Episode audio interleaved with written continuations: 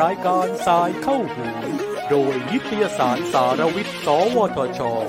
ย่อยโลกข้อมูลข่าวสารวิทยาศาสตร์เพื่อคุณ สวัสดีค่ะ ขอต้อนรับทุกท่านนะคะ เข้าสู่พอดแคสต์รายการสายเข้าหู โดยนิตยสารสารวิทย์ สวทช ค่ะ โดยครั้งนี้นะคะเป็น EP ที่ 16 แล้วนะคะ ในชื่อตอนว่า World Space Week Thailand นะคะ หรือสัปดาห์แห่งกิจกรรมอวกาศนั่นเอง โดยมีดิฉันจัสนภัทรตันทิกุล นักวิจัยด้านสเต็มเซลล์และการเพาะเลี้ยงเนื้อเยื่อ และผู้ชนะจากโครงการ FameLab Thailand ปี 2019 เป็นผู้ดำเนินรายการในวันนี้ค่ะ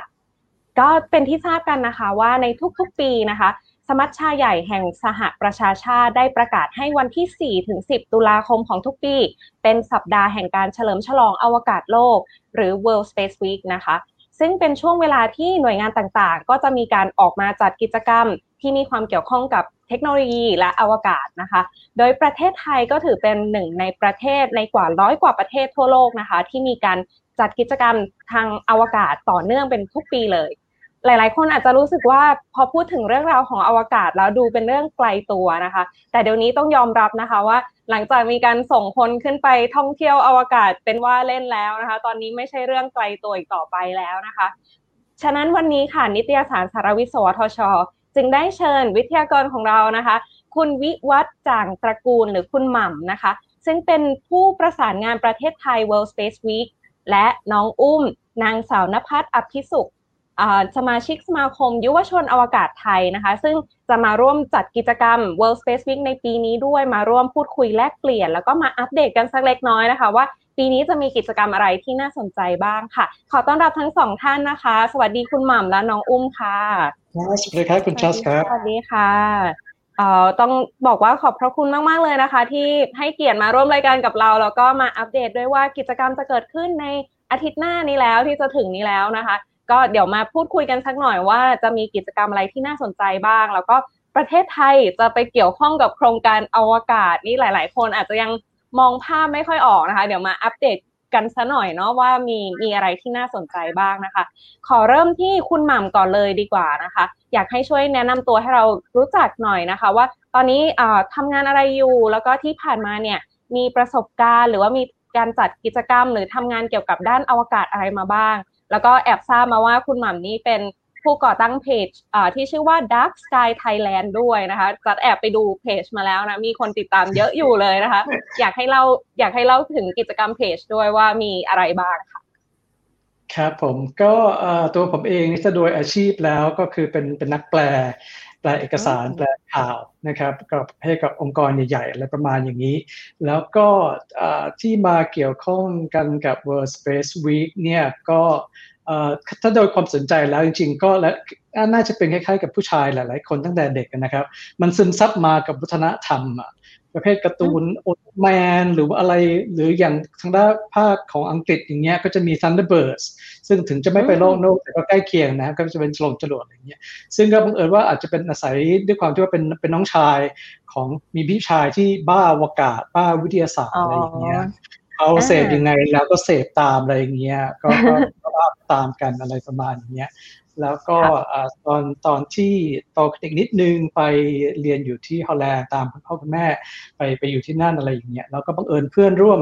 ชั้นเพื่อนร่วมโรงเรียนเนี่ยส่วนมากจำนวนมากเลยจะเป็นลูกหลานของนักวิทยาศาสตร์ ของศูนย์วิจัยขององค์การอวกาศยุโรป ESTEC ซึ่งอยู่ที่เมืองไลเดนที่นั่นนะครับ เขาลูกหลานเยอะมากเลยเขา 5 คันรถอะรถบัสของโรงเรียนเนี่ยเพราะฉะนั้นก็จะมีการเหมือนกับก็ประมาณว่าก็ได้แบบ แล้วก็เทียมบ่าเทียมไหลกับลูกหลานนักวิทยาศาสตร์อะไรประมาณอย่างเงี้ยนะซึ่งทุกวันนี้ก็ยังมีเพื่อนที่เป็นอยู่ที่องค์การอวกาศยุโรปอยู่สองคนคนหนึ่งเป็นหัวหน้าโครงการดาวเทียมของยุโรป คนหนึ่งเป็นวิจัยนะครับอยู่อยู่ที่เอสเทคอยู่นะครับ ก็แต่ว่าถ้า โดยส่วนตัวเนี่ยที่อย่างที่มาที่ที่คุณจัสไปสืบทราบมาว่าผมทำเพจสกายไทยแลนด์อันนี้จริงๆก็คือเป็นฮ็อบบี้ส่วนตัวเหมือนกับว่าเป็นความสนใจส่วนตัว เนื่องจากตอนที่ผมย้ายมาอยู่ที่จังหวัดชัยภูมิเมื่อ 6 ปีที่แล้วเนี่ยแล้วผมได้ไปเที่ยวป่าที่หนึ่งแล้วบังเอิญหลงเข้าไปช่วงกลางคืน แล้วก็ค้นพบว่ามันมันมืดมากมืดสามร้อยหกสิบองศาอะไรอย่างเงี้ยพอออกมาแล้วเราเอ้เรานึกขึ้นได้ว่าเออเราเคยอ่านบทความ ในสื่อของอังกฤษอะไรประมาณนี้มีมีเกี่ยวอะไรคำว่า dark sky dark sky แล้วก็เสิร์ชเข้าไปแล้วก็อ๋อ มันมีสมาคมชื่อ international dark sky association สมาคมอนุความมืดนานาชาติอะไรประมาณอย่างนี้ ที่เขาจะพยายามรณรงค์ให้เรียนรู้เรื่องของมลภาวะทางแสง แล้วก็คุ้มครองอนุรักษ์ให้พื้นที่มันได้มืดด้วยเพื่อที่จะ ป้องกันในเรื่องของอการกระทบต่อทางด้านดาราศาสตร์ แล้วก็ที่สำคัญกว่าตรงนั้นกับตัวตัวมนุษย์เราเองก็คือ การป้องกันไม่ให้ตัวเราเนี่ยถูกมลภาวะทางแสง แล้วก็เจ็บไข้ได้ป่วยอะไรไป รวมทั้งกระทบต่อธรรมชาติด้วย แล้วก็ในเมืองไทยในตอนนั้นเนี่ยยังไม่มีเพจอะไรโซเชียลมีเดียอะไร หรือแม้กระทั่งเว็บไซต์ที่ให้ความรู้ในทางด้านนี้ แล้วก็ผมตอนนั้นเนี่ยคือด้วยความที่ว่าผมไม่เคยถ่ายรูปดาวมาก่อน ผมก็พยายามที่จะถ่ายรูป ตอนนั้นก็คือเราคิดว่าทำยังไงให้เห็นว่ามันเป็นมืดจริง ๆ อะไรอย่างเงี้ย ก็พยายามทางช้างเผือกก็พยายามจนเล่าจนเล่าจนถ่ายติด แล้วเสร็จแล้วผมก็ประมวลรูปที่ได้มาแล้วก็อีเมล ตอนนั้นก็ไม่รู้จะไปถามใครว่าเออจะทำยังไงที่จะอนุรักษ์ท้องฟ้ามืดที่ป่านี้ได้ ผมก็อีเมลไปทั้งสมาคมดาราศาสตร์ประเทศไทย ส่งไปทั้งทางที่นาริศสถาบันวิจัยดาราศาสตร์แห่งประเทศไทยนะฮะส่งไปที่นาริศเนี่ยครึ่งชั่วโมงมีเจ้าหน้าที่โทรกลับมา แล้วก็ส่งเครื่องมืออุปกรณ์วัดความมืดของท้องฟ้ามาให้ผมในที่ถัดไปเลยครับ เพราะว่าบังเอิญว่าเขาเพิ่งจะเริ่มโครงการขึ้นมา แล้วก็กำลังที่จะเซ็น MOU กับกรมอุทยานเพื่อที่จะค้นหา แล้วก็เนี่ยสร้างความตื่นตัวในเรื่องของการอนุรักษ์ท้องฟ้ามืด นะครับตอนนั้นเริ่มมาตั้งแต่ปี 2017 แล้วผมก็เริ่มเพจจริงๆ เริ่มมาตั้งแต่ปี 2017 แล้วเราเป็นจริงอาคาผมโดนบล็อกไปก็ตั้งใหม่อีกทีนึงตอน 2018 ก็ทำมาต่อเนื่องตั้งแต่ 2018 ครับ จนทุกวันนี้ แต่ว่าที่โยงไปถึงอวกาศ เพราะว่าเรื่องเรื่องของมลภาวะเรื่องของมลพิษเนี่ย ถ้าถ้าพูดพูดกันง่ายๆคือพบพวกคมลพิษอะไรเงี้ยแล้วแบบมีแต่คนมองตาบนมันเป็นเรื่องอะไรที่แบบว่าโอ้ยไกลตัวเรื่องหนักๆอะไรอย่างเงี้ยก็เลยเอาความชอบส่วนตัว เพราะว่าเวลาเราจะมองไปบนฟ้องฟ้า มันก็เกี่ยวโยงไปกับอวกาศ ซึ่งมันไกลไปจากท้องฟ้าขึ้นไปใช่ไหมฮะก็เลยเอาเข้ามาใส่ด้วยคือสร้างคอนเทนต์ไม่งั้นโซเชียลมีเดียเพจผมมันก็จะมีเรื่องมลภาวะทั้งแสงอาจจะเดือนละครั้งสองครั้งที่แปลมาจากต่างประเทศ อะไรอย่างเงี้ยก็เราใส่อะไรผสมไปเรื่อยๆ ก็เลย build page มาได้เรื่อยๆ จนทุกวันนี้ก็มีคนดูประมาณ follow ประมาณแปดพันคน ทุกวันนี้ใช่ไหมฮะ ประมาณอย่างนั้นโอ้ดีเลยค่ะ เพราะว่าเมื่อสักครู่กำลังจะถามอยู่เลยว่าทำไมถึงใช้ชื่อ Dark Sky นะนี่ได้อธิบายมาเรียบร้อยแล้ว แล้วก็ต้องชื่นชมในความชอบนะ ที่เปลี่ยนความชอบของตัวเองไม่ไม่เก็บไว้แค่คนเดียวนะคะ แต่เอามาแชร์ด้วย แล้วก็ ได้มีการแชร์ความรู้ด้วยเนาะและขยายออกไปจนถึงเรื่องของอวกาศอีกต่างหากนะคะจ้าเซงก็เป็นคนหนึ่งที่เคยจริง ๆ ไม่ได้ชอบถ่ายรูปมากขนาดนั้น แต่มีเพื่อนที่แบบชอบถ่ายรูปท้องฟ้า แล้วก็เขาเคยชวนไปถ่ายรูปทางช้างเผือกเนี่ยค่ะ ที่พี่หม่ำเพิ่งเล่าให้ฟังเมื่อกี้แล้วมันยากมากค่ะ คือไปกับเขาครั้งหนึ่งตอนแบบตีสองตีสามเลยนะแล้วเขาก็แบบว่า เอ้ยตรงเนี้ยสปอตเนี้ยมืดสุดแล้วถ่ายได้ชัวอะไรเงี้ย จะถ่ายออกมาคือไม่ติด แสงมันมันยังมีอยู่เพราะว่ายังอยู่ในใกล้เมืองเกินไปค่ะ เรายังออกไปแบบ ไม่ไม่ไม่ห่างไกลจากเมืองจริงก็เลยเข้าใจเลยว่าเรื่องมลภาวะทางแสงนี่แบบไม่ใช่เรื่องเล่นๆนะคะสำหรับคนที่ชื่นชอบธรรมชาติเนาะและอยากเสพธรรมชาติจริง ๆนะคะ แล้วแบบนี้จากจุดเริ่มต้นที่เป็นความชอบส่วนตัวจนมาสร้างเพจแล้วเนี่ย มีคน follow ประมาณหนึ่งแล้วเนี่ย คุณหม่ำได้มาเข้าร่วมในการเป็นผู้ประสานงานประเทศไทยของโครงการ World Space Week ได้ยังไงบ้างคะแล้วมีมีมีการเข้าไปแบบมีส่วนร่วมในการสร้างกิจกรรมหรืออะไรอย่างไรบ้างคะครับก็ตอนที่ทำเพจ Last Sky Thailand เนี่ยก็อย่างปีที่แล้วเนี่ยพอโควิดมาแล้วก็ไปไหนไม่ได้คือก่อนก่อนหน้าที่จะมีโควิดเนี่ยผมก็ยังจะเดินทางไปสัมภาษณ์คนนู้นคนนี้ได้ใช่ไหมฮะผม สัมภาษณ์วิศวกรที่แบบสร้างหอดูดาวที่ควบคุมด้วยรีโมทเล็กมากเลยสร้างด้วยทุนของตัวเขาเอง แล้วก็ออกแบบอะไรเองนะฮะสามารถที่จะใช้ iPad หรือว่าใช้โน้ตบุ๊กเนี่ยสามารถ control กล้องดูดาวจากที่ไหนก็ได้ในในโลกสั่งไปที่บ้านตัวเองที่ปทุมธานี แล้วก็สามารถที่จะถ่ายเนบูล่าถ่ายกาแล็กซี่ที่ไกลโพ้นไปได้ ได้ทั้งคืนเลยนะฮะหรืออาจารย์อนุนุพาชื่น ซึ่งสมัยเมื่อเด็กๆเมื่อก่อนเราทุกคนเกิดผมเชื่อว่าเพราะผมให้ 51 แล้วนะ 52 ปีที่แล้วเนี่ยอนุนุพาชื่นอายุ 15 เขียนจดหมายเชิญนิวอาร์มสตรองกับนักบินอวกาศที่ไปอพอลโลไปไปดวงจันทร์ทั้ง 3 คนเนี่ยให้มาเยี่ยมชมนิทรรศการอวกาศที่เมืองไทย ผมก็ไปสัมภาษณ์อาจารย์อนุนุช อาจารย์นึกบอกไม่เคยมีใครสัมภาษณ์ฉันเลย เคยมีมีกรมประชาสัมพันธ์เคยทำหนังสารคดี แต่ว่ามาเป็นข่าวนานแล้วตั้งแต่เมื่อห้าสิบกว่าปีที่แล้วนะฮะผมก็นั่นแหละประมาณว่าเออเราเราเป็นคนเราชอบผมทำงานทางด้านสายสื่อสารมวลชนมานานอะไรอย่างเงี้ยก็เลยแบบชอบก็ทำด้วยใจรักก็ไปสัมภาษณ์ถึงที่ที่สุรินทร์เลยนัดอาจารย์ที่ที่โรงเรียนสรินทร์ที่ที่สุรินทร์ครับ แล้วก็เนี่ยก็สัมภาษณ์หาคนสัมภาษณ์ไปเรื่อยๆ สัมภาษณ์อาจารย์ที่รู้เรื่องเชี่ยวชาญเกี่ยวกับด้านหิ่งห้อยมั่ง ซึ่งก็มีผลกระทบกับทางด้านแสงเกี่ยวกับศิลปินที่ทำอะไรเกี่ยวกับอวกาศมั่งนะฮะแล้วก็มีคนหนึ่งคืออาจารย์วเดจันเจริญนะฮะจบด็อกเตอร์จากที่ญี่ปุ่นเนี่ย เขาก็คล้ายๆกับคุณคุณจัสเนี่ยแหละ ก็คือว่าเป็นคนที่บ้าอวกาศนะส่งงานทดลองเสนอกับทางจักซ่าองค์การอวกาศญี่ปุ่นไปงานทดลองสำหรับเยาวชน แล้วก็ได้ชนะเลิศได้คัดเลือกได้ส่งขึ้นไปในอวกาศสถานีอวกาศนานาชาติ ให้นักวิทยาอวกาศญี่ปุ่นได้ทดลองบนนั้น แล้วเขาก็ซื้อมาตลอดทางด้านอวกาศ ก็กลับมาเมืองไทยก็ยังทำนู่นนี่นะฮะ ทั้งสอนแล้วก็ทำงานเกี่ยวกับอวกาศ แล้วก็ผลงานของอาจารย์บรเลศกับทีมงานบริษัท SpaceX เนี่ยก็คือวิจัยดินดวงจันทร์จำลอง หรือว่า Luna Simulant นะฮะเป็นเจ้าแรกในประเทศไทย ซึ่งก็เป็นมีระดับงานวิจัยที่รับรองตีพิมพ์แล้วนะครับ แล้วก็มีลูกค้าต่างประเทศแล้วด้วยโอ้นั่นแหละ แล้วก็พออาจารย์วเรศก็ผันตัว ออกไปตอนนี้ไปสอนทางด้านนักศึกษาแพทย์ที่ราชวิทยาลัยจุฬาภรณ์แทนนะฮะก็ยุ่งยุ่งนิดนึงก็เลยอยากจะหาไม้ต่อสมพลแล้วก็มามาทาบทามให้ผมรับไม้ต่อเป็นผู้ประสานงาน World Space Week แทน ซึ่งก็คือไม่มีอะไรก็เหมือนเป็นโปรโมเตอร์นะฮะเป็นโปรโมเตอร์คืออส่วนหนึ่ง อย่างอย่างอย่างคุณอุ้มเนี่ยก็ก็เป็นคนที่รู้จักอาจารย์วเล่ใช่ไหมเป็นคนที่ชวนมาทำงานเกี่ยวกับด้านอวกาศอวกาศอะไรอย่างนี้ ส่วนผมเนี่ยอาศัยที่ว่าเออจะถนัดในเรื่องของการประชาสัมพันธ์อะไรอย่างนี้ใช่ไหมครับ แล้วก็มีมีเพจของเราเป็นเป็นแพลตฟอร์มอีกอันหนึ่งอยู่แล้ว ก็พยายามที่จะดึงนะฮะเอ่อก็คือช่วยประสานงานแหละ แล้วก็ไปไปเหมือนกับไปชงกับลูกเพจที่สนิทสนิทกัน เออจัดอันนั้นอย่างนี้สิอะไรอย่างเงี้ย มันง่ายนะ แค่แบบว่าสมมติคุณเป็นครูอยู่โรงเรียนที่ไหนก็แล้วแต่เนี่ยแล้วก็ชงให้เด็กนักเรียนเนี่ยทำกิจกรรมอะไรกันสักอย่างหนึ่ง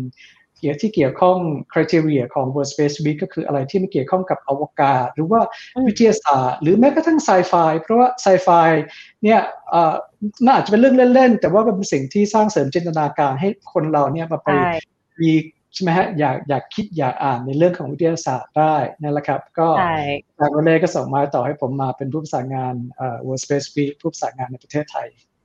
อ่าก็เรียกว่าเป็น connection สืบสืบกันมานะคะ แล้วก็เลยได้มีโอกาสเข้ามาในจุดนี้ แต่ว่าเรียกว่า connection ก็เกิดจากคนที่สนใจในเรื่องเดียวกันเนาะแล้วก็มีการ connect กันนะคะแล้วก็แลกเปลี่ยนข้อมูลกัน แล้วก็ช่วยกันจัดกิจกรรมดีๆนะน้องอุ้มก็เช่นกันเนาะที่ได้เข้ามาร่วมโครงการในปีนี้นะคะ ก็ ได้ข่าวว่าจริง ๆ ยังเรียนอยู่ด้วยนะ ยังยังยังเป็นนักศึกษาอยู่เลยนะคะ แต่ว่าสนใจเรื่องอ่าอวกาศเนาะแล้วก็เรียนที่ค่อนข้างจะเกี่ยวกับเกี่ยวข้องกับอ่าเรื่องอวกาศด้วยเดี๋ยวเราจะขอมาถามน้องอุ้มซะหน่อยเลยละกันนะคะว่า ตอนปัจจุบันนี้กำลังศึกษาอยู่ที่ไหนนะคะ ศึกษาอ่าเมเจอร์อะไรเรียนอะไรอยู่ แล้วก็มีความสนใจในเรื่องของอวกาศ เริ่มมาจากจุดไหนบ้าง ลองเล่าให้ฟังนิดนึงค่ะ ได้ค่ะ ก็นภัสอภิสุขนะคะ หรือว่าอุ้มนะคะ ก็อุ้มเป็นนิสิตทุนพสวทชั้นปีที่สามค่ะของมหาวิทยาลัยเกษตรศาสตร์ภาควิชาวิทยาศาสตร์พื้นพิภพคณะวิทยาศาสตร์ค่ะ ก็อุ้มสนใจดาราศาสตร์ตั้งแต่เด็ก ๆ เหมือนกับคุณหม่ำเลยค่ะ ก็คือ อุ้มชอบอยู่ต่างจังหวัดแล้วก็ชอบดูดาวค่ะ แล้วก็ชอบดูดวงจันทร์เวลาที่เป็นพระจันทร์เต็มดวง อุ้มก็จะชอบไปนั่งที่ชานบ้านแล้วก็ดูดวงจันทร์ค่ะ แล้วก็ฝันว่าสักวันหนึ่งอยากเป็นนักวินอวกาศค่ะ แต่ว่าพอโตขึ้นมาก็รู้สึกว่าตัวเองอยากอยากจะมาทำเป็นนักวิทยาศาสตร์นักวิจัยมากกว่าก็เลยมาดูว่า แล้วเราทำอะไรเกี่ยวกับ วิทยาศาสตร์ นักวิจัยเกี่ยวกับดาราศาสตร์ได้บ้าง แล้วก็รู้ว่าตัวเองก็ไม่ได้อยากจะไปทำในเป็นอวกาศที่เป็นเชิงฟิสิกส์ค่ะ ก็เลยเลือกเรียนวิทยาศาสตร์พื้นพบก็คือจะเป็นเหมือนธรณีวิทยาค่ะ ก็เลยสนใจว่าดาวเคราะห์ต่างๆ กระบวนการที่มันเกิดในโลกกับบนดาวเคราะห์ดวงอื่นๆ มันเหมือนกันไหม แล้วก็ทำไมถึงเกิดเหตุการณ์ที่ไม่เหมือนกัน แล้วก็มีองค์ประกอบทางธรณีวิทยาต่างๆ แตกต่างกันยังไงค่ะ อืมโอ้นี่ก็เริ่มจากความสนใจตั้งแต่วัยเด็กเหมือนกันเนาะแล้วก็ต้องบอกว่าพี่ตาต้องอิจฉาน้องอุ้มเลยนะ ที่แบบยังมีโอกาสได้เห็นพระจันทร์เต็มดวงสวยๆนะคะ เพราะว่าเราอยู่กรุงเทพนะคะ โอกาสจะเห็นสวยๆแจ่มๆแบบนั้นนี่ค่อนข้างยากเนาะอย่างพี่พี่หม่ำเล่าแล้วนะคะ เรื่องมลมลพิษทางแสงเนาะกรุงเทพนี่เต็มเลยนะ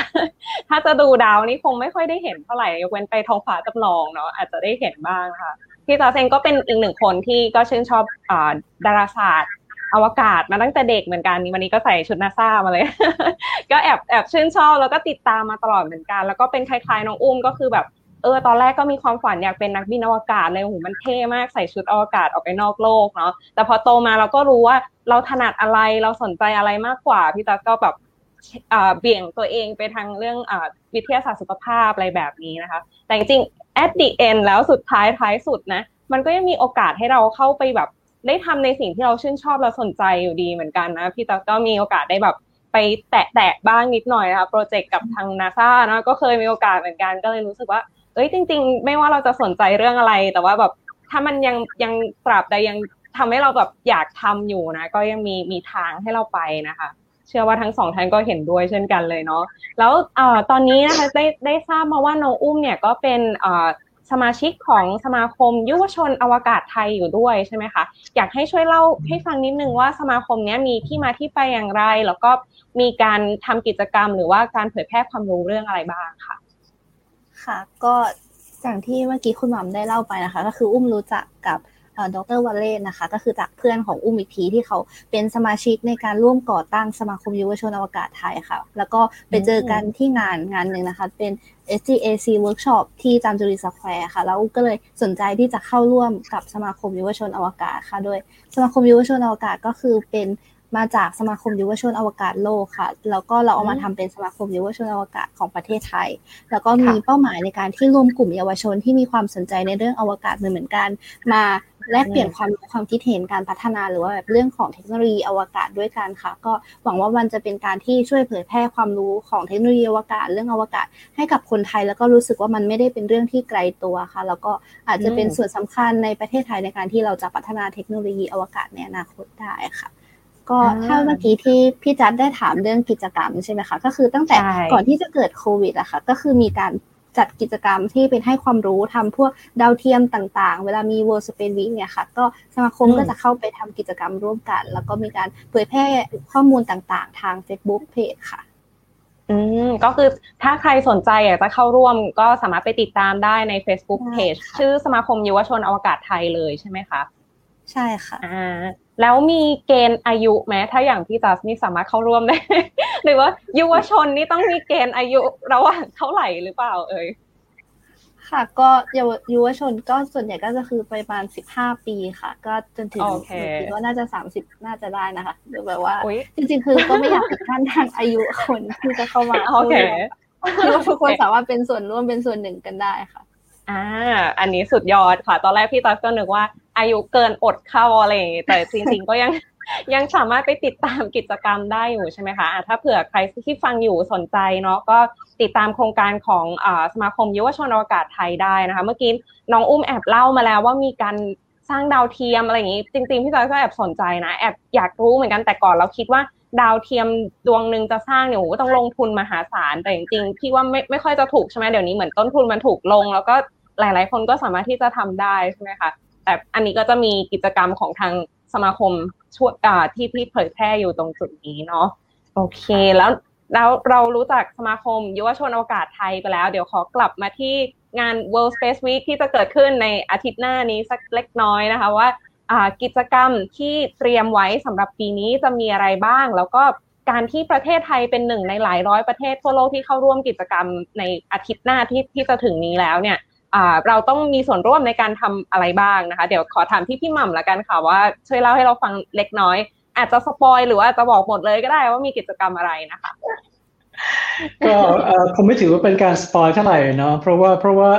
ทุกอย่างเนี่ยเป็นเป็น Public หมดอยู่แล้ว ใครที่ลงทะเบียนเอากิจกรรมของตัวเองเข้าไปร่วมกับสัปดาห์อวกาศ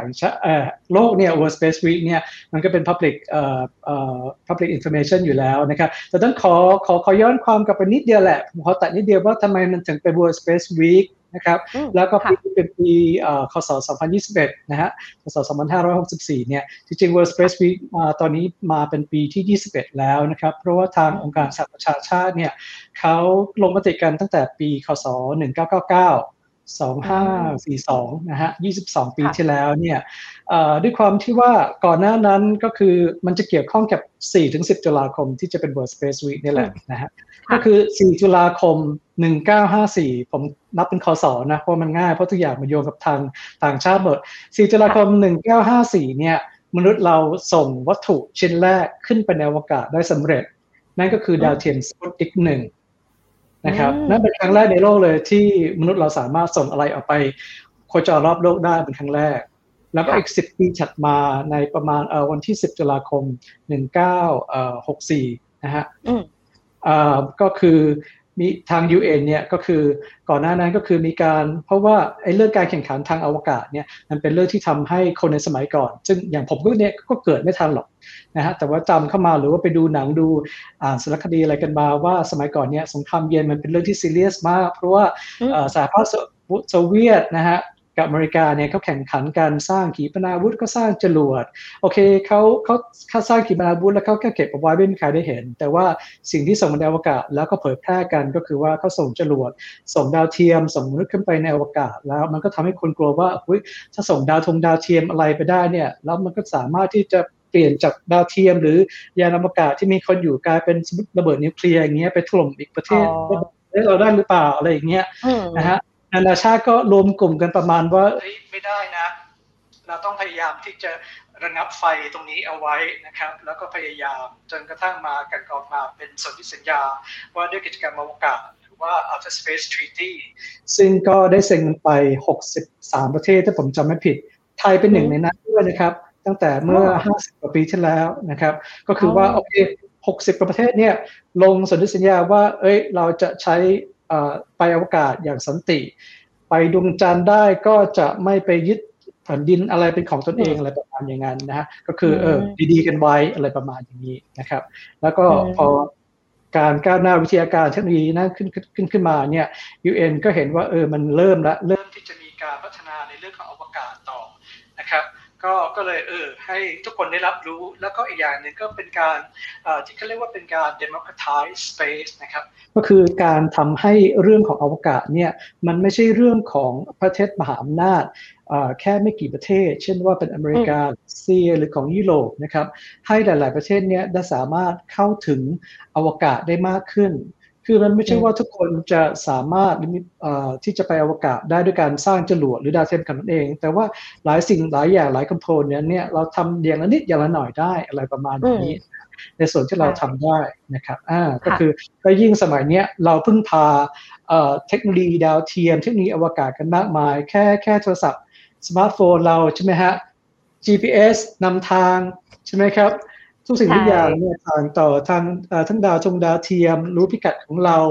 แค่กล้องทั้งมีมีเกินไม่รู้กี่ตัวทั้งหน้าและหลังเนี่ยก็เป็นเทคโนโลยีที่พัฒนาสำหรับไปใช้ในอวกาศกันมาก่อนทั้งสิ้นจนกระทั่งก่อนมันจะเรียกว่าชุเคอร์ดามาเป็นมาถึงอยู่ในมือของเราเนี่ย แล้วก็อีกแอปพลิเคชันอีกมากมายเนี่ยนะฮะก็คือ UN ก็พยายามที่จะส่งเสริมให้รู้ว่าไอ้เรื่องการไปอวกาศเนี่ย มันไม่ใช่เรื่องแค่ว่าจะส่งมนุษย์ไปอวกาศไปดวงจันทร์หรือจะไปดาวอังคารฉะนั้น แต่ว่าทุกคนมีส่วนในในเรียกว่า supply chain ในห่วงโซ่อุปทานในการที่จะร่วมกันที่จะใช้ประโยชน์จากอวกาศได้นะครับเพราะถึงแม้ว่าจะมีคนแค่หยิบมือเดียวที่จะสามารถส่งอะไรไปอวกาศได้ แต่คนอีกส่วนมากของโลกเนี่ยก็ยังได้ใช้ประโยชน์จากเทคโนโลยี และก็ข้อมูลที่ได้มาจากการดูอวกาศ นะครับสำรวจอวกาศตรงนั้นนะครับอ่าก็ประมาณอย่างนั้น แต่ก็เป็นกิจกรรมที่ก็อย่างที่บอกเป็นการ democratize ให้เป็นประชาธิปไตย เพราะฉะนั้น UN ก็จะไม่มาบอกว่าเอ้ยปีนั้นปีนี้จะต้องทำอะไรนะครับ ก็แค่ประมาณว่า เออก็ส่งเสริมให้แต่ละคนก็อยากจะทำอะไรก็ทำนะครับ เกณฑ์ง่ายๆก็คือว่าอะไรที่เกี่ยวข้องกับอวกาศ หรือว่าวิทยาศาสตร์ ดาราศาสตร์นะครับ อะไรแม้กระทั่งไซฟงไซไฟอะไรที่มันโยงมากับทางด้านวิทยาศาสตร์อย่างเงี้ยถ้าจัดกิจกรรมในช่วงของสัปดาห์อวกาศโลก 4-10 ตุลาคม หรือใกล้เคียงก็ได้นะฮะบางทีเราอาจจะมีเทศกาลอะไรอยู่ช่วงนั้นขยับมาก็ได้นะแล้วก็มาแค่ลงทะเบียนร่วมว่าเออเราจะเอากิจกรรมเนี้ยที่เราจัดเองเนี่ยมาร่วมเป็นส่วนหนึ่งของ World Space Week เข้าไปที่เว็บไซต์ของ worldspacweek.org ดาวน์โหลดโลโก้อย่างที่เนี่ยที่เห็นนะฮะตัวเนี้ยนะครับ มาไปใช้ได้มีมีหลายเวอร์ชันนะไม่ใช่แค่ World Space Week ทลามีมีมีของทุกประเทศเนี่ยก็มีสองสีด้วยนะครับเอาไปใช้โปรโมทแล้วก็โอ้ยสมมติอะคุณอยู่โรงเรียนหนึ่งสมมติว่าคุณเป็นนักนักเรียนมปลายอยู่ที่โรงเรียนแห่งหนึ่งคุณอยากจะประกาศประกวดว่าภาพศิลป์อวกาศอะไรอย่างเงี้ย คุณเป็นแค่นักเรียนคุณก็สามารถจัดได้ไม่ต้องขอขอโรงเรียนหรือขอครูก็แล้วแต่ใช่ไหมฮะคุณทำโปสเตอร์มา แล้วก็บอกเพื่อนๆช่วยเออทำผลงานศิลป์มา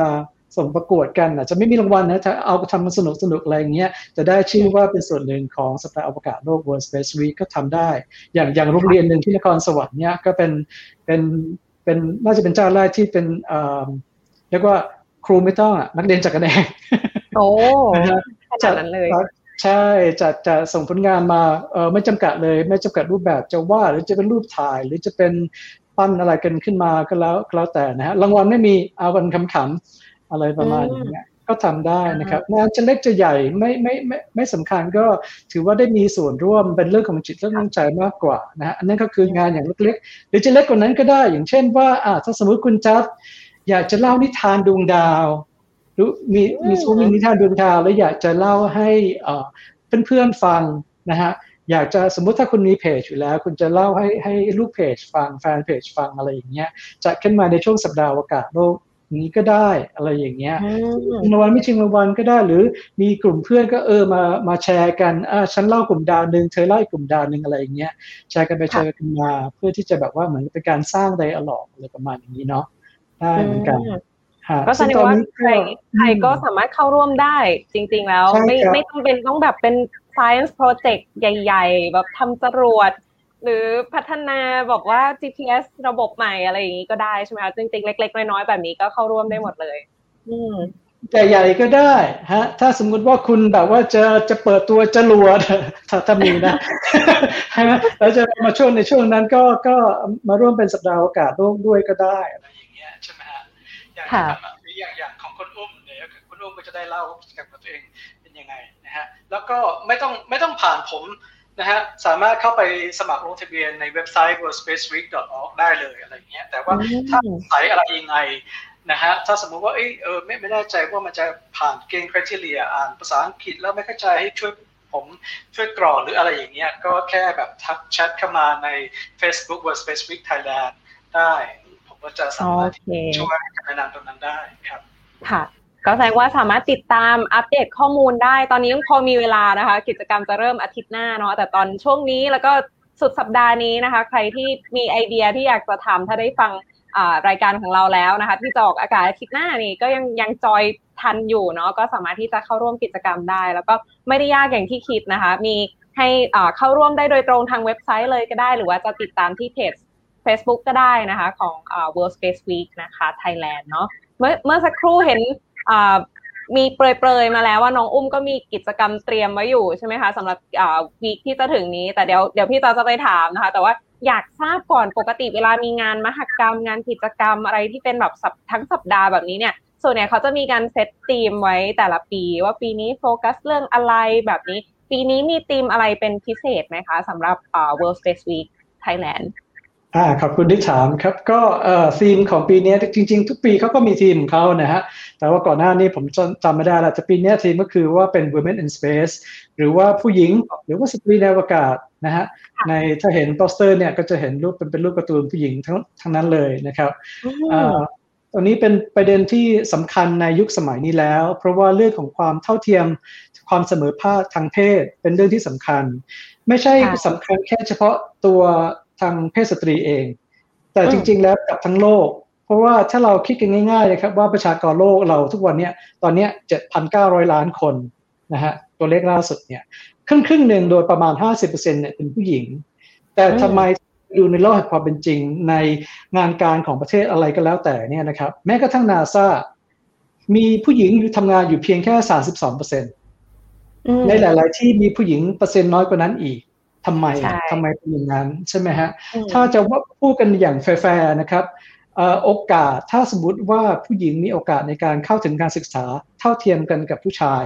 นะฮะมีโอกาสในการที่จะก้าวหน้าไปในงานการได้เท่าเทียมกับผู้ชายเนี่ย ทรัพยากรบุคคลเนี่ยมหาศาลมีนับพันพันล้านคนที่จะช่วยสร้างให้เรียกว่าสร้างให้โลกเรามันมันมันดีกว่านี้ได้ ไม่ใช่รอแต่ผู้ชายทำงานอย่างเดียวหรือเรียนอย่างเดียว ให้ผู้หญิงเรียนด้วย ให้เท่าเทียมกัน ไม่ใช่ว่าผู้หญิงจะต้องเลี้ยงลูกมีสามีแต่งงานอะไรไปเหมือนอย่างสมัยโบราณโบราณสมัยนี้มันไม่ใช่แล้วอะไรอย่างนี้ใช่ค่ะครับแล้วก็อันนี้จริงๆเป็นธีมที่น่าสนใจมากเลย เพราะว่า แบบเดี๋ยวนี้เขาก็จะมีเน้นเรื่อง women in STEM ใช่ไหมคะในเรื่องแบบวิทยาศาสตร์ภาพรวมอะไรอย่างเงี้ยตอนนี้มี women in space ด้วย โอ้อันนี้ยิ่งแบบ specific เข้าไปใหญ่เลยค่ะ แล้วไทยเราก็เฉียดที่จะมี women in space เคยได้ยินข่าวอยู่นะคะ มีมีหลายท่านเนาะคุณคุณมิ้งธรดา ใช่ใช่พี่มิ้งเป็นวิศวกรวิศวกรดาวเทียมด้วยนะครับนะฮะแต่ว่านั้นขอขอขอขออุบไว้ก่อน แล้วก็แต่เราจะมีกิจกรรม ซึ่งเป็นกิจกรรมที่ที่ตัวผมเองก็พยายามที่จะจัดนะฮะจริงๆจัดอยู่นะครับ แต่ว่าตอนนี้ยัง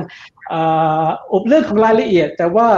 บอกได้ว่าจะมีวันเดียวกันกับของของน้องอุ้ม วันที่ 9 แต่ของของของคุณอุ้มมีช่วงบ่าย นะฮะของทางผมจัดในนามของ World Space Week เนี่ยจะเป็นช่วงค่ำนะครับค่ำวันเสาร์ที่ 9 นะครับ จะเป็นทีนี้เลยก็คือว่าเออเออเป็น Women in Space นะครับ จะมีแขกรับเชิญเป็นระดับ เรียกว่าการศึกษาสูงแล้วก็ถ้าได้อ่านแบ็กกราวด์แล้วคุณจะว้าวแหละนะฮะแต่ตอนนี้ผมยังไม่กล้า ขออุบไว้ก่อนนะครับมีมีโปรยไว้ก่อนโปรยไว้ให้คนที่สนใจให้จับตาดูไว้ก่อนนะคะวันที่เมื่อกี้ผมพูดหลุดไปแล้วหน่อยหนึ่งแหละนะฮะแต่ถ้าใครถ้าใครกรอกลับไปฟังจะเห็นว่าผมพูดถึงใครบ้างนะฮะแต่เดี๋ยวจะค่อยๆค่อยๆเผยในเพจ World Space Week Thailand อีกทีหนึ่งครับโอ้ยนี่ต้องต้องติดตามแล้วนะคะ เพราะว่าอย่างที่พี่หม่ำบอกจริงว่าอ่า women in space หรือ women in STEM นะคะในเรื่องวิทยาศาสตร์ทั่วไปนี่ก็เป็นสัดส่วนน้อยจริง ๆ นะแล้วก็จัสเองเนี่ยแต่ก่อนเคยฝันว่าอยากเป็นนักบินอวกาศ แล้วก็ได้มีโอกาสเคยไปที่ตัวนาซาฐานปล่อยยานนาซาที่ฟลอริดาที่อเมริกาค่ะแล้วก็เขาจะมี session ที่แบบให้ไปพบกับนักบินอวกาศจริง ๆ ที่เคยไปปฏิบัติภารกิจแล้วกลับมาแล้วเนี่ยแล้วจัสก็ไปขอลายเซ็นเขาแล้วก็แบบ มีแบบพูดคุยว่าเนี่ยฉันเคยฝันนะว่าอยากเป็นนักแบบนักบินอวกาศแต่เด็ก you สุดยอดเลยเป็นผู้หญิงด้วย session ที่จะไปเจอเขาเป็นผู้หญิงด้วยนะคะ อาจจะแมนแมนนิดนึงนะแต่ว่าเขาแบบแข็งแรงมากแล้วก็แบบดูเก่งด้วยเรียนทางสายวิทยาศาสตร์เลยแต่ตาก็บอกว่าตอนนี้ฉันเป็นได้แค่นักแบบ biologist แต่ว่าเรียนเรื่อง biochemistry มาอะไรเงี้ยไม่ได้มีโอกาสได้ไป space ฉันก็คิดว่าฉันเป็นผู้หญิงตัวเล็ก ๆ คนนึงแบบไม่น่าจะแข็งแรงพอที่จะแบบผ่านการฝึกอะไรอย่างงี้ขึ้นไป แต่ว่า เขาเปลี่ยนความคิดจัสนะคะเขาบอกว่า dare to dream ให้จับกล้าที่จะฝันและทำมันอะไรเงี้ยแบบphysical แบบตัวของ you มันไม่ได้เกี่ยวเลยว่าตัวเล็กตัวใหญ่อะไรเงี้ยแบบจริงๆตัวเล็กอะเขาชอบด้วยนะ เพราะว่าไม่กินพื้นที่นะคะ เวลาขึ้นไป แล้วก็แบบอาจจะกินน้อยด้วยนะคะประหยัดอาหารที่เอาขึ้นไปด้วยอะไรแบบนี้เขาบอกว่าจริง ๆ ไม่ใช่ข้อจำกัดเลย แต่ว่าถ้า you ฝันและอยากเป็นจริงนะ ให้แบบทำทำให้เต็มที่นะคะ ก็มีโอกาสที่จะเป็นได้เนาะอันนั้นก็ inspire มากๆเลย แล้วยิ่งปีนี้เห็นว่า สนใจเป็นพิเศษนะคะสำหรับผู้หญิงที่ทำกิจกรรมเนาะหรือว่าเรื่องราวเกี่ยวกับอวกาศโอ้อันนี้ต้องต้องติดตามแล้วนะคะ ที่ไทยเรามีใครบ้างเนาะทีนี้กลับมาที่น้องอุ้มดีกว่า เมื่อกี้พี่หม่ำโปรยไว้ให้เรียบร้อยแล้วว่าจะมีกิจกรรมเช่นกันในวันที่ 9 ตุลาคมที่จะถึงนี้ด้วยนะคะ ที่เราแอบทราบมาว่าเป็นหัวข้อเกี่ยวกับ Mars Simulant หรือหินดาวอังคารเทียมอ่าอยากให้ช่วยเล่าให้ฟังนิดนึงว่า เป็นกิจกรรมรูปแบบอย่างไร เข้าใจว่าน่าจะเกี่ยวข้องกับอ่าสิ่งที่น้องอุ้มเรียนอยู่ด้วยใช่ไหมคะเรื่องธรณีวิทยาเนาะให้เล่าให้ฟังนิดนึงดีกว่าว่ากิจกรรมเป็นยังไง แล้วก็มีใครสนใจร่วมกิจกรรมได้อย่างไรบ้างค่ะ ได้ค่ะขอบคุณก็กิจกรรมที่สมาคมยุวชนอวกาศไทยเราจะจัดกันนะคะ ก็คือเป็นชื่อกิจกรรมว่า Be the Martian ค่ะ ก็คืออย่างตามชื่อเลยค่ะว่าเกี่ยวข้องกับดินดาวอังคารเทียมค่ะ โดยจะจัดวันเสาร์นะคะ วันที่ 9 ตุลาคม เวลาบ่ายโมงถึงบ่ายสามโมงค่ะ แล้วก็ใช่ค่ะ เกี่ยวข้องกับที่อุบเรียนมาก ๆ เพราะว่าเป็นการที่เรานำตัวหินที่เราพบในประเทศไทยค่ะ มาทำให้มีองค์ประกอบทางเคมีต่างๆ ทางธรณีวิทยาต่างๆ ใกล้เคียงกับดินที่อยู่บนดาวอังคารค่ะ เป็น regolith บนดาวอังคารค่ะก็ถ้าใครสนใจเข้าร่วมกิจกรรมก็คือเรามีการรับสมัครเข้าร่วมในเว็บไซต์ที่ชื่อว่า Run the World นะคะโดยเราจำกัด 40 ท่าน ซึ่งก็ตอนนี้ครบแล้วค่ะ 40 ท่าน แต่ว่าก็สำหรับใครที่มาฟังพอดแคสต์ตอนนี้นะคะ ก็สามารถไปติดตามทางเพจ Facebook สมาคมยูเวอร์ชนอวกาศได้ เพราะว่าวันนั้นเราก็จะมีการไลฟ์ทางเพจ Facebook ด้วยค่ะ แล้วก็กิจกรรมจะเป็นในรูปแบบก็คือเล่าเรื่องดินดาวอังคารค่ะว่ามีที่มาในการทำกิจกรรมของเรายังไงบ้าง แล้วก็ทำไมมีความน่าสนใจยังไงทำไม การศึกษาทางด้านอวกาศถึงมาสนใจเรื่องดินดาวอังคารเทียมกันค่ะ แล้วก็นอกจากการบรรยายแล้วก็ยังจะมีกิจกรรมสนุกสนุกแล้วก็ได้ความรู้ให้กับคนที่เข้าร่วมกิจกรรมด้วยค่ะ อืมอันนี้พี่จะแอบถามอาจจะสปอยนิดนึงนะว่าที่พยายามทำให้ดินมันมีคุณสมบัติเหมือนเหมือนในบนดาวอังคารนี่คือเหมือนเราอยากเอามาจำลองกันเพราะปลูกอะไรอย่างนี้ไหมหรือจะดูว่าแบบ มันสามารถช่วยในการแบบให้พืชเจริญเติบโตได้ไหมอะไรแบบนี้ก่าพี่ตาตู้หนังมาเชียนเยอะอะก็จะเห็นแบบว่าจำได้ว่าจะมีฉากใช่ไหมที่คนคนที่เป็นนักวิทยาศาสตร์ที่ติดอยู่ที่ที่ดาวอังคารใช่ไหมคะเขาพยายามปลูกมันฝรั่งอะที่จำได้ ก็เลยอันนี้ก็คือเป็นโปรเจกต์ที่น้องอุ้มอยากจะเทส หรือเปล่าคะว่ามันปลูกอะไรขึ้นบ้างหรือเปล่า อันนี้แอบแอบสนใจเอง ได้ค่ะเพราะจริงๆ อุ้มก็ดูเดอะมาเชียนแล้วก็คุณแม่อุ้มก็ถามค่ะ ตอนอุ้มบอกว่าอุ้มทำเรื่องนี้อยู่ว่าจะปลูกมันฝรั่งเหรอคุณแม่ก็ถามแบบนี้ แต่ว่าก็คือจริง ๆ ดินดาวคารเทียมเราสามารถเอาไปประยุกต์ใช้ได้หลากหลายค่ะ โดยเป้าหมายของเราก็คือไม่ได้แค่ว่าเราจะเอาไปทำตามแบบแอปพลิเคชันที่ทางสมาคมอยากจะทำแต่ว่าเราอยากให้มันกลายเป็นดินดาวอังคารที่สามารถไปจดชื่อใน database ของดินดาวอังคารเทียมของแบบนานาชาติได้ค่ะ แล้วก็ทำให้นักวิทยาศาสตร์นักวิจัยสามารถเอาดินดาวอังคารเทียมไปใช้ได้ทั้งแบบเอาไปปลูกพืชในทางชีววิทยาหรือว่าเอาไปทำพวกการก่อสร้างค่ะ ไปทำแบบว่าเป็นคอนกรีตต่างๆสำหรับที่พักอาศัย ค่ะ อันนี้ก็คือได้แล้วแต่การประยุกต์ใช้เลยค่ะอ๋อโอ้มันมันไปได้เยอะกว่านั้นเนาะตอนแรกพูดมาปุ๊บพี่ก็คิดเหมือนคุณแม่น้องอุ้มเลย ต้องเอาไปปลูกของกินแน่นอนนะเผื่อคนย้ายฐานไปอยู่ดาวอังคารจะได้มีของไว้กินอ๋อจริงๆทำได้มากกว่านั้นเนาะอ่า ถ้าสนใจก็สามารถติดตามไปที่ Facebook ได้ใช่ไหมคะ จะมีการไลฟ์เนาะกิจกรรม ก็จะได้รู้มากขึ้นด้วย แล้วแล้วมีแบบถ้ามีผู้ร่วมกิจกรรมหรืออย่าง 40 ท่านที่ลงทะเบียนไว้แล้วอย่างนี้คือมีแบบ ของรางวงรางวัลอะไรพิเศษให้ในการกิจกรรมด้วยไหมคะเผื่อจะแบบยิ่งอยากคนอยากไปร่วมมากขึ้นนะใช่ค่ะ ก็นอกจากมันจะมีกิจกรรมมีของรางวัลให้กับคนที่เข้าร่วมทั้งทางไลฟ์ในทาง Facebook นะคะ แล้วก็คนที่เข้าร่วมทาง Run the World ค่ะ โดยคนที่เข้าร่วมสมัครเข้าร่วมทาง Run the World 40 คนนะคะ จะมีโอกาสในการที่จะชิงรางวัลที่เป็นรางวัลสุดพิเศษ ซึ่งอุ้มยังขอไม่บอกก่อนละกันนะคะ ว่ามันคือรางวัลอะไร ก็แต่ว่าเป็นของรางวัลที่แม้แต่ตัวอุ้มเองก็ยังรู้สึกว่าอยากได้ของรางวัลชิ้นนั้นเลยค่ะ ก็รอติดตามนะคะมันจะเป็นของรางวัลอะไร โอ้นี่พูดมาพี่จัสก็อยากได้บ้างแล้วนะ ต้องให้ไปติดตามกันเอาเองเนาะใน Facebook นะคะ แล้วในส่วนของกิจกรรมของพี่มามล่ะคะ มีมีอะไรล่อตาล่อใจคนอยากติดตามไหมนอกจากมีไลฟ์แล้วก็จะมีแขกรับเชิญมาพูดคุยใช่ไหมคะในวันที่เก้าเนาะให้ให้ให้โปรโมทได้เลยค่ะนะตรงนี้เลยว่ากี่โมง แล้วก็อ่า จะมีอะไรบ้างระหว่างการไลฟ์สดค่ะของอของกิจกรรมที่ที่จะเป็นการไลฟ์เกี่ยวกับ Women in Space นะครับของวันที่ 9 ตุลาคมสองทุ่มนะครับก็ทางเพจ World Space Week Thailand นะครับรางวัลไม่มีเพราะว่าผมจัดเองทำเองทุกอย่างนะฮะประสานงานเขียนจดหมายเขียนจดหมาย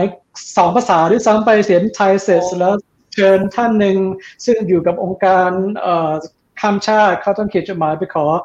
หัวหน้าเขาโหต้องแปลใหม่เขียนเป็นภาษาอังกฤษอะไรอย่างเงี้ยนะฮะแล้วก็ไหนเนี่ยไลฟ์องไลฟ์เองจัดเทคโนโลยีเทคนิคกล้องเกิ้งกรีนสกรีนอะไรเอง หมดทุกอย่างนี่ก็ก็คือใช้เวลาเยอะแล้วนะฮะก็ก็ถ้าแค่มีคนเข้ามาชมสักนิดหนึ่งจากที่ที่ดูพอดแคสต์ตรงนี้นะครับกับทางสารวิทย์แล้วก็ที่แชร์ทางใน YouTube เนี่ยก็ก็ก็จะเป็นบุญโขมากแล้ว แต่ว่ามียังมีกิจกรรมอื่นอีกนะฮะที่ก็น่าสนใจ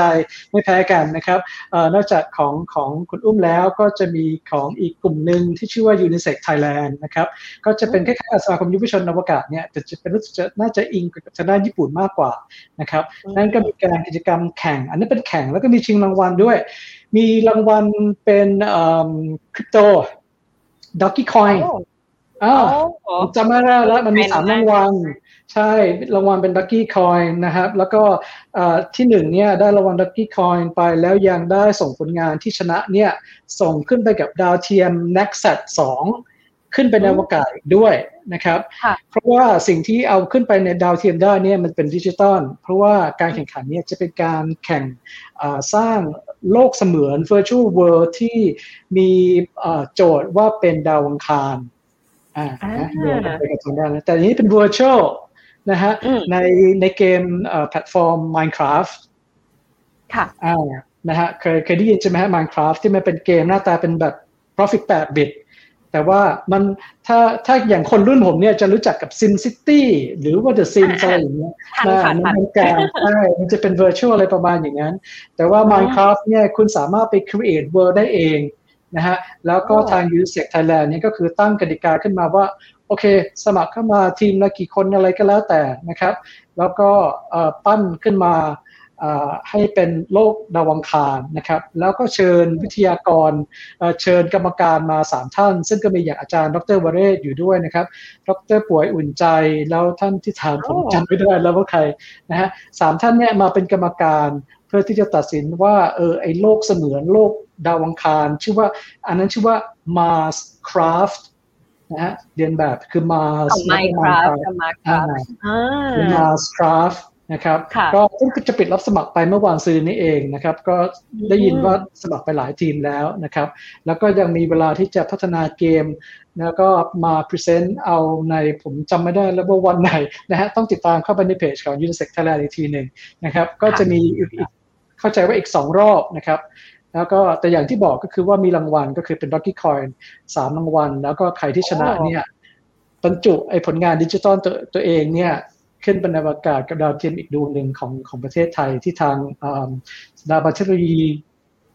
อะไรนะพระนครเหนือใช่ไหมฮะ อ่าค่ะพระนครพระนครเหนือพระนครนครเหนือขึ้นไปนะครับนั่นก็เป็นแล้วพูดถึงสามกิจกรรมละ กิจกรรมที่สี่ที่ผมจำได้เนาะก็จะมีการสอนเป็นอย่าเรียกว่าสอนเลยในการสาธิตการวาดภาพเป็นทีมอวกาศกับดวงดาว เพราะว่าผมก็เคยสัมภาษณ์ คุณผู้หญิงคนหนึ่งเป็นศิลปินวาดภาพนี้วาดภาพด้วยมือนะฮะแล้วก็ใช้สีน้ำก็เคยวาดภาพเป็นรูปคือจากจินตนาการทั้ง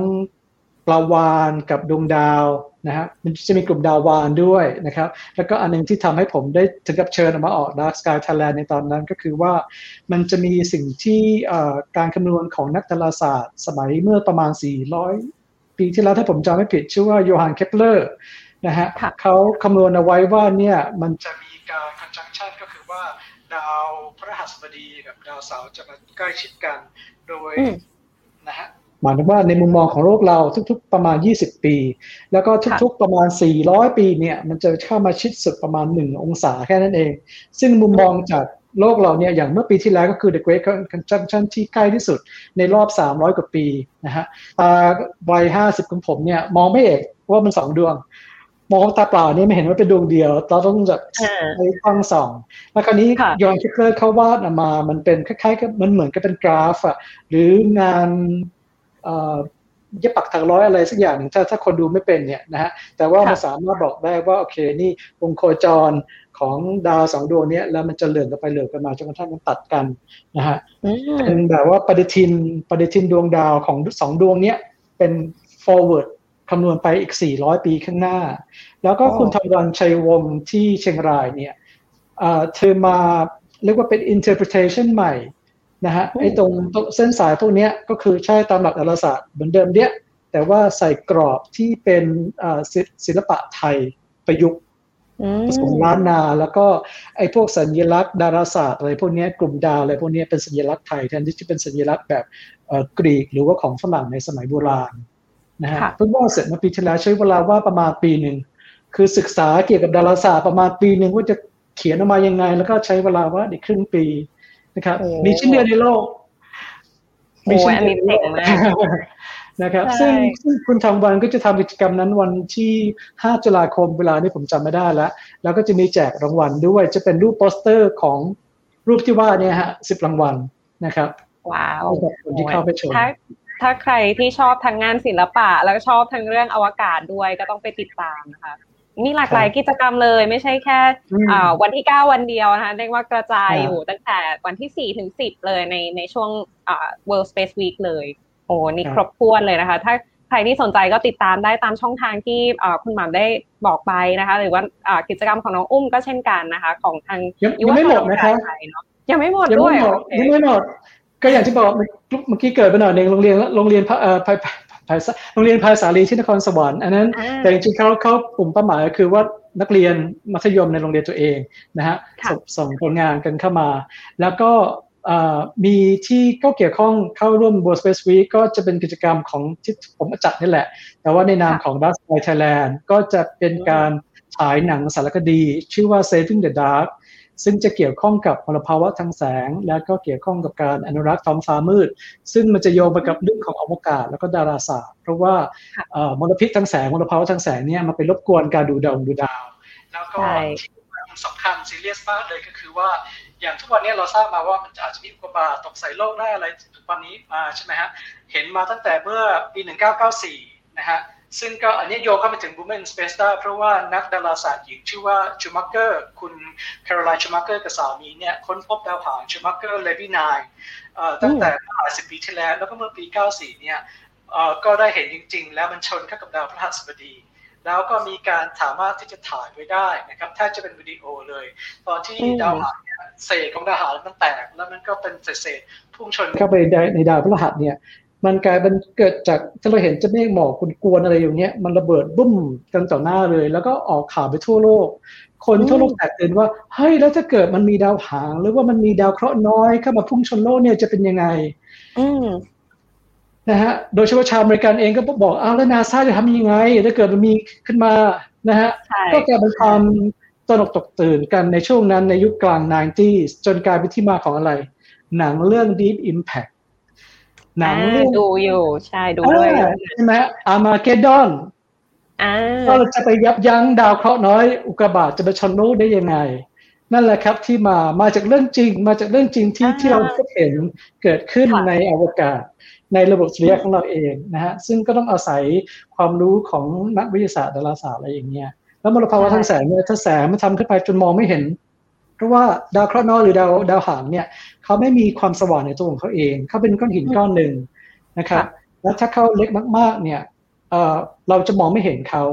แล้วพอถ้าเกิดว่าความฟ้ามันมีความสว่างเนี่ย ไอโอกาสที่เราจะได้เห็นก้อนเล็ก ๆ หรือว่าก้อนที่มันไกลๆเนี่ย มันก็จะยิ่งมีความความลำบากมากขึ้น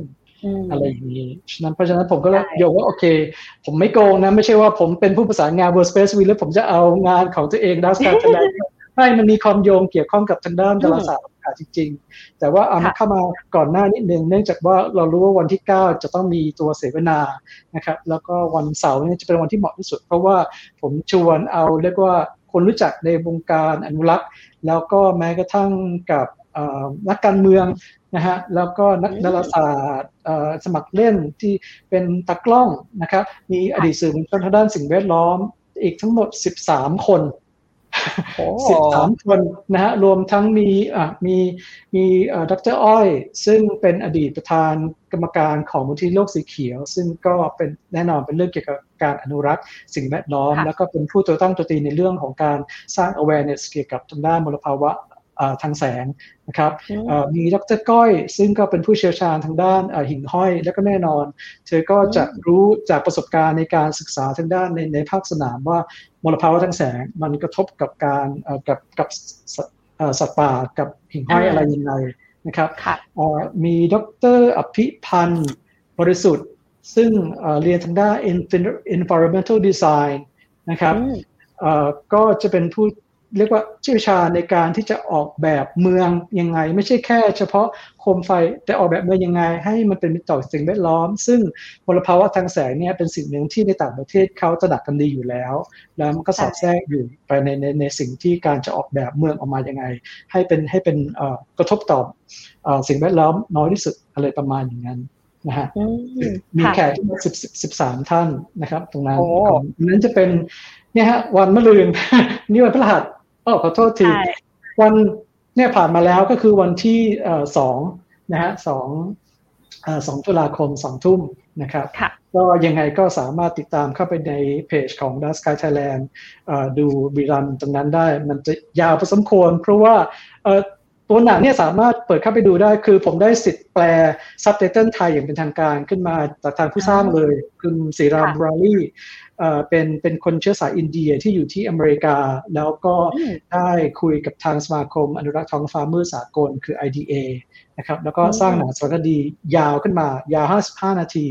แล้วก็เราไปพึ่งไอ้ซับไตเติลอัตโนมัติที่ เป็น Google Translate ไม่ไหว ผมก็เลยขอคุณสุราบอกว่าขอแปลได้ไหมอะไรอย่างเงี้ย อ่า ก็ ก็ ก็ได้จากนั้นมา ก็กะจะรอตั้งแต่ปีที่แล้วแล้วเราก็ติดโควิดกันด้วยมา ก็ไม่รู้จะทำยังไง เพราะว่ากิจกรรมออนไลน์มันก็ทำไม่ได้ แล้วมาถึงตอนนี้ก็คือที่เกียจรอแล้ว ก็ทำเป็นออนไลน์เลยละกัน อะไรเงี้ย คุยกับหลายๆฝ่ายโอเค งั้นเดี๋ยวปล่อยออกทาง Facebook ออกทาง YouTube แล้วก็เดี๋ยวเรามาคุยกัน ถกกัน เพราะว่า มันจะมีอีกหลายเรื่องหลายเราก็อยากจะได้แบบ bounce ไอเดียจากซึ่งกันและกันในในในแขกหลายคนแหละครับนั่นแหละ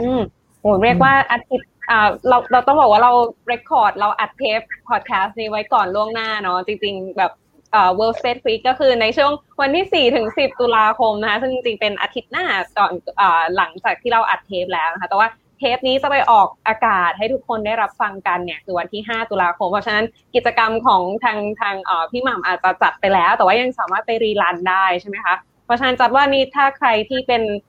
ชื่นชอบเรื่องอวกาศนี้ต้องติดตามเพจเหล่านี้มาเลยนะคะของน้องอุ้มก็คือยุวชนอวกาศไทยเนาะของพี่หม่ำก็มีอ่า Dark Sky Thailand นะคะ แล้วก็ยังมีในอ่า World Space Week Thailand ด้วยนะคะ เป็นเพจ Facebook นะ ถ้าอยู่บน Facebook นี่สามารถติดตามอัปเดตได้เรื่อยๆเลยนะคะมีหลายกิจกรรมเลยอะมาให้น้องอุ้มช่วยปิดท้ายให้เรากันสักหน่อยดีกว่าอ่าให้เชิญชวนร่วมกิจกรรม ทั้งของน้องอุ้มเองที่จะจัดในวันที่ 9 ตุลาคมด้วยหรือว่าใครที่ยังได้ได้ฟังอ่าในออกอากาศอาทิตย์หน้าเนี่ยยังพอมีเวลาทันนะคะ อยากจะเข้าร่วมกิจกรรมด้วยตัวเองหรือสร้างขึ้นมาเองเนี่ยอยากให้น้องอุ้มช่วยเชิญชวนนิดนึงค่ะ ได้ค่ะ ก็อุก็อยากจะบอกทุกคนในะคะที่ก็อุก็ชอบในเรื่องของอวกาศนะคะ อยากให้ทุกคนมองว่าเรื่องอวกาศไม่ใช่เรื่องที่ไกลตัวเหมือนที่ทุกคนคิด แล้วก็การศึกษาด้านอวกาศมีหลายแขนงมากค่ะ ไม่ว่าจะเป็นชีววิทยาหรือว่าเป็นสาขาวิชาอะไรก็สามารถเกี่ยวข้องกับอวกาศได้ค่ะ แล้วก็ไม่จำกัดด้วยค่ะว่าอายุคนที่จะมาเรียนรู้หรือว่ามาทำความเข้าใจเรื่องอวกาศต้องอายุเท่าไหร่ค่ะอุก็เลยอยากเชิญชวนทุกคนที่สนใจนะคะ แล้วก็อยากรู้เรื่องอวกาศ มาเข้าร่วมกิจกรรม World Space Week Thailand 2021 ในปีนี้กับพวกเรานะคะ แล้วก็สาามารถติดตามรายละเอียดของกิจกรรมทางทางสมาคมยุวชนอวกาศแห่งประเทศไทยทั้งทาง World Space Week Thailand ของพี่หม่ำนะคะ แล้วก็มี Dark Sky Thailand แล้วก็มีกิจกรรมมากมายอย่างเช่นของ UNICEF แล้วก็มีของของจิตรกรที่มาวาดรูปนะคะ ซึ่งรูปนั้นอุ้มก็ชอบมากๆเหมือนกันค่ะ ก็พักให้ทุกคนนะคะ ไปเข้าร่วมกิจกรรมในสัปดาห์วันที่ 10 ถึงวันวันที่ 4 ถึงวันที่ 10 นี้นะคะ ที่จะถึงนี้ค่ะ ก็ไปติดตามแล้วก็มาเข้าร่วมกับพวกเรากันเยอะ ๆ นะคะ โอ้ยขอบคุณมากเลยค่ะ พี่จัสก็จะเป็นหนึ่งคนที่จะรีบไปติดตามนะ เพราะว่าพี่หม่ำเล่ามาเยอะเรื่องรูปที่บอกว่าใช้เวลาวาดเป็นปีเนี่ยแอบอยากเห็นนะคะ ว่าของจริงหน้าตาเป็นยังไงเนาะโอเคเดี๋ยวก็จะไปติดตามเช่นกัน สุดท้ายให้พี่หม่ำค่ะ ช่วยเชิญชวนคนที่สนใจกิจกรรมหรือความก้าวหน้าเทคโนโลยีอวกาศต่างๆนะคะหรือแม้กระทั่งคนที่อาจจะสนใจเรื่องมลภาวะทางแสงเนาะหรือว่าเรื่องดาร์กสกายนะหรือการดูดาว ให้เชิญชวนหน่อยว่า ติดตามผลงานติดตามอัปเดตได้ทางช่องทางไหน แล้วก็เชิญชวนเข้าร่วมกิจกรรม World Space Week อาทิตย์หน้านี้ด้วยค่ะ ครับก็อย่างที่เราคุยกันถ้าอย่างตอนนี้ที่คุณได้รับฟังกันในวันที่ 5 ตุลาคมใช่ไหมฮะก็ยังไม่สายเกินไปที่จะเข้าร่วมกิจกรรมกับทาง World Space Week ของของปีนี้ ซึ่งก็คือถึงวันที่ 10 นะครับ ซึ่งก็คือเป็นวันอาทิตย์นะครับถ้าคุณทำเอง คนเดียวหรือว่ากับกลุ่มเพื่อนอีกเพื่อนอีกหนึ่งคนอีกสองคนอะไรอย่างเงี้ยทำได้ง่าย ๆ เลยนะครับ อย่างเกมที่เคยเมื่อกี้เล่าให้ฟังก็คือว่าอะไรที่มันเกี่ยวข้องกับอวกาศวิทยาศาสตร์นะครับหรือแม้กระทั่งไซไฟแล้วก็ไม่จำเป็นจะต้องเป็นวิชาการนะครับ งานศิลป์ก็ได้คุณอยากจะคุณคุณร้องเพลง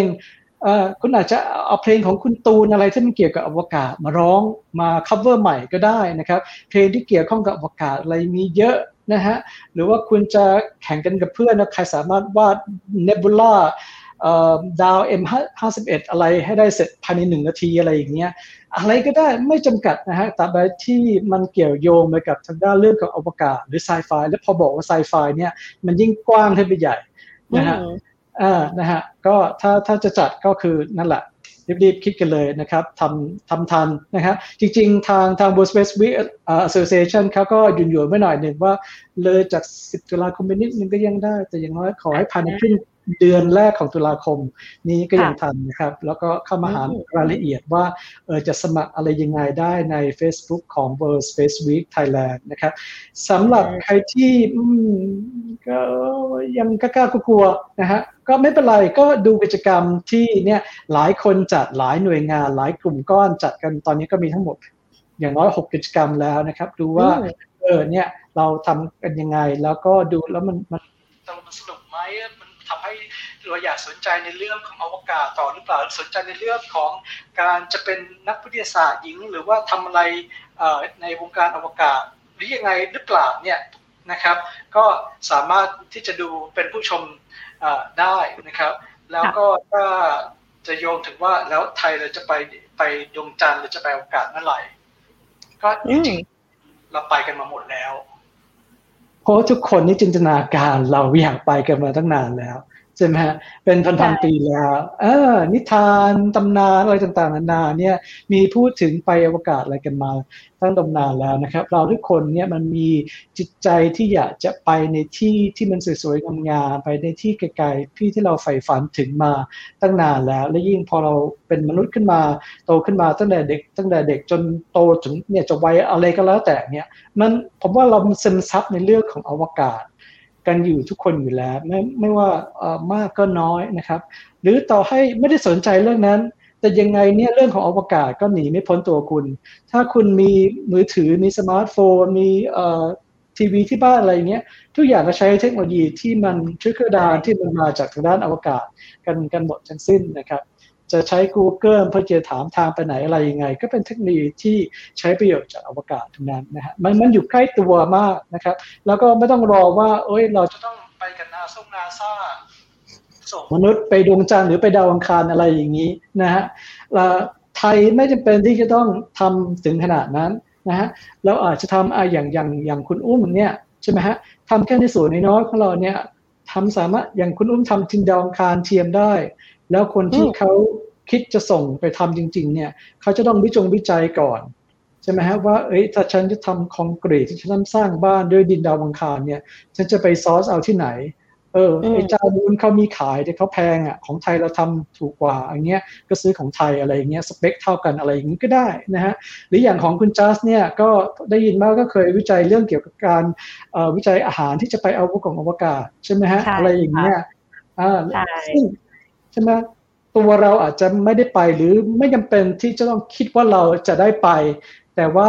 ผลงานของเราเนี่ยมีส่วนที่จะช่วยให้ใครสักคนหนึ่งได้ไปใช่ไหมใช่สำคัญที่สุดเลยค่ะใช่ฮะอย่างน้อยผลงานของเราอย่างน้อยเราได้คิดถึงเนี่ยก็ก็ดีแล้วนะครับ เพราะว่าอวกาศเนี่ยเป็นเรื่องที่ทุกคนเข้าถึงได้ครับ space is accessible to all โอ้ยชอบมากเลยค่ะ เป็นการปิดท้ายที่ดีมาก ๆ เลย แล้วก็ inspiring มากๆกับน้องๆ รุ่นใหม่นะคะ รวมไปถึงบุคคลทั่วไปที่สนใจด้วย เพราะว่าหลาย ๆ ครั้งพูดถึง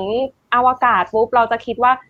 ไม่มีวันที่เราจะได้ไปข้องเกี่ยวเลย มันดูไกลตัวสุด ๆ นะคะ แต่จะเชื่อว่าจริงๆที่จุดเริ่มที่ทำให้คนน่าจะสนใจเรื่องอวกาศจะว่าก็ตั้งแต่อดีตมาแล้วก็น่าจะเป็นจุดที่ว่ามันเป็นสิ่งที่เราไม่เคยไป ไม่เคยเห็น ไม่เคยได้สัมผัส ไม่เคยได้เรียนรู้เนาะมันก็เลยทำให้คนรู้สึกว่าก็อยากรู้อยากเห็นน่ะ จะทำยังไงให้ได้เห็น มันก็เลยมีพัฒนาเทคโนโลยีต่างๆ มากมายมาเพื่ออำนวยให้เราได้เรียนรู้รู้จักอวกาศมากขึ้น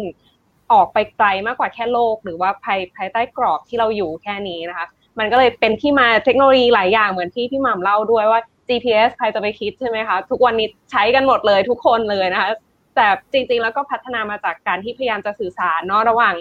ส่งคนไปอวกาศหรือส่งดาวเทียมต่างๆ ขึ้นไป ก็เอามาใช้ประโยชน์ในชีวิตประจำวันได้จริงๆนะคะ วันนี้ก็เลยต้องขอบคุณน้องอุ้มมาก ๆเลยนะคะ แล้วก็คุณหม่ำด้วยนะคะ ที่มาให้ความรู้แล้วก็มาแนะนำกิจกรรมของ World Space Week Thailand ให้กับทุกคนได้ทราบกันนะคะ ขอบคุณที่สละเวลามามาก ๆ เลยค่ะ ขอบคุณมากครับค่ะ วันนี้นะคะก็ดีใจมาก ๆ นะคะ ที่ได้มีโอกาสพูดคุยนะคะ กับทั้งคุณหม่ำแล้วก็น้องอุ้มนะคะ แล้วก็เราก็คงจะได้ เรียนรู้กิจกรรมแล้วก็เรื่องราวที่มาที่ไปของงาน World Space Week Thailand ปี 2021 นี้กันไปเต็มที่แล้วนะคะ เชื่อว่าหลาย ๆ ท่านที่ได้ฟังอยู่ แล้วก็สนใจเข้าร่วมกิจกรรมนี้ก็จะได้มีโอกาสไปติดตามในช่องทางต่าง ๆ แน่นอนนะคะ และก็ต้องขอขอบคุณนะคะ คุณผู้ฟังทุกท่านนะคะ ที่ติดตามรับฟังรายการสายเข้าหูในวันนี้ โดยนิตยสารสารวิทย์สวทช ค่ะ และกลับมาพบกันใหม่กับสาระความรู้วิทยาศาสตร์ และเทคโนโลยีที่น่าสนใจแบบนี้ในตอนหน้า สำหรับวันนี้จัสนภัตันทิกุล คุณหม่ำแล้วก็น้องอุ้ม ต้องขอลาคุณผู้ฟังทุกท่านไปก่อน สวัสดีค่ะ สวัสดีค่ะ สวัสดีครับ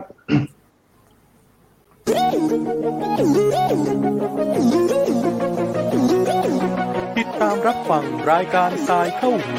ได้ทุกวันอังคารทางนัสดาพอดแคสต์และแฟนเพจนิตยสารสารวิทย์